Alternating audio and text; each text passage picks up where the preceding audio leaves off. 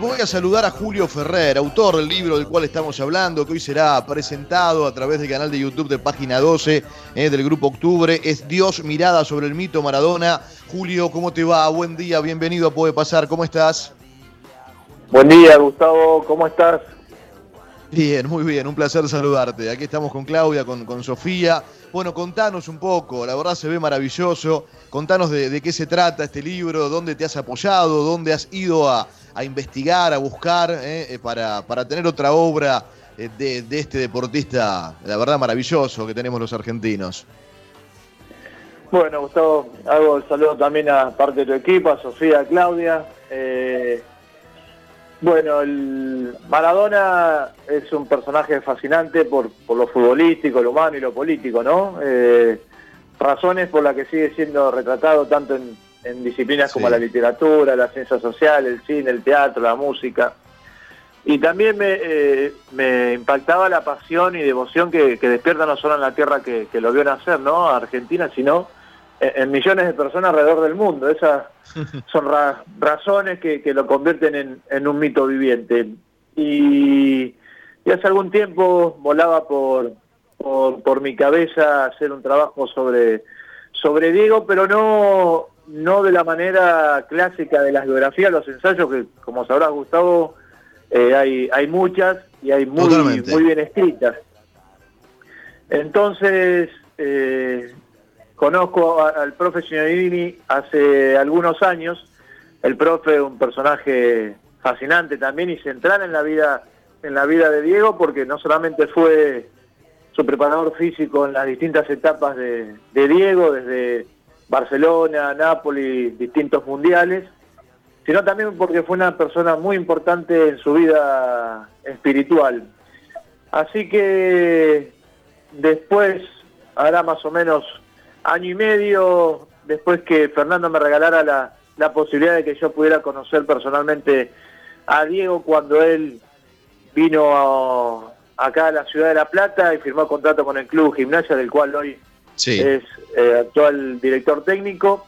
Después de esos minutos inolvidables que tuve con Diego, eh, se me plasmó más fuerte el proyecto que tenía en mente, así que me reuní nuevamente con el profe Signorini, le conté más o menos el proyecto que tenía con respecto a distintas entrevistas sobre Diego para que puedan salir para sus 60 años, pero hacer un orden cronológico de la vida de Diego, de Cebollita hasta la actualidad, y que distintas voces dieran una semblanza sobre Diego y con apoyado en algunas imágenes, etcétera, etcétera. Así que el profe aceptó muy gustoso, además él me acompañó con el prólogo en este libro, así que gracias al profe porque la agenda de todos estos personajes son de Fernando Signorini, sin ninguna duda.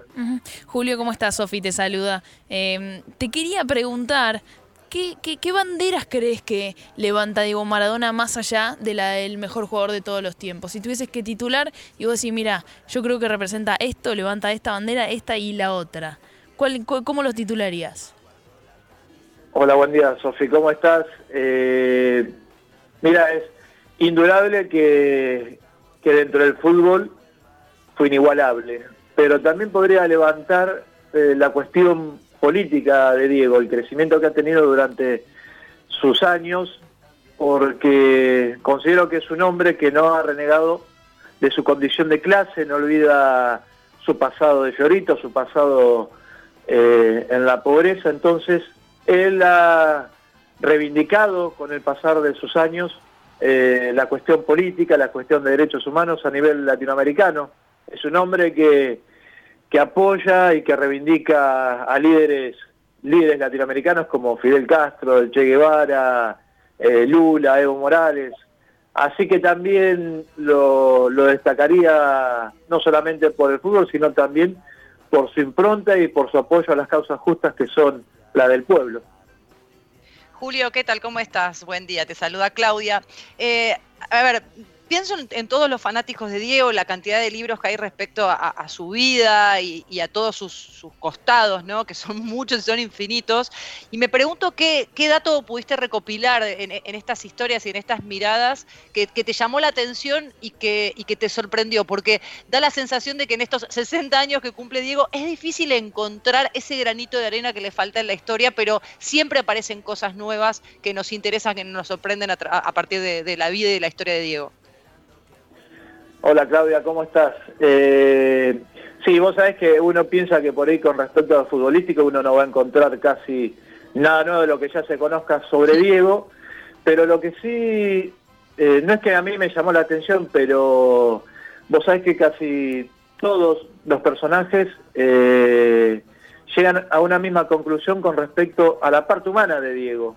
Lo poco, lo no, no lo desconocido, pero todos los personajes, tanto futbolistas, defensores de derechos humanos, eh, periodistas, todos los que eh, circulan por este libro, todos destacan la cuestión humana de Diego, ¿no? El, hombre cariñoso, el hombre a veces tímido, el, gran amigo, el que de alguna manera se brindaba al 100% por los compañeros. Eh, lo que descubrí en este, en este trabajo fue eso, no me sorprendió la cuestión futbolística, ¿no? Que todos te cuentan alguna anécdota de algún paso por un equipo, por, por la selección.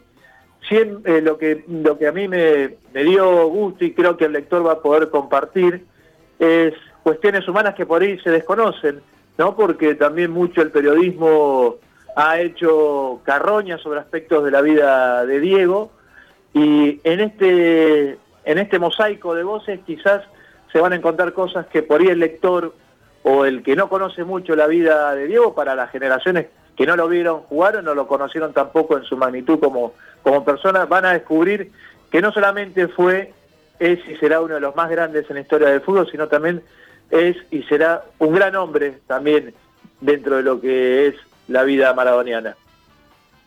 Estamos charlando con Julio Ferrer, autor de Dios, mirada sobre el mito Maradona, eh, que será presentado hoy 6 de la tarde desde el canal de YouTube de, Página 12.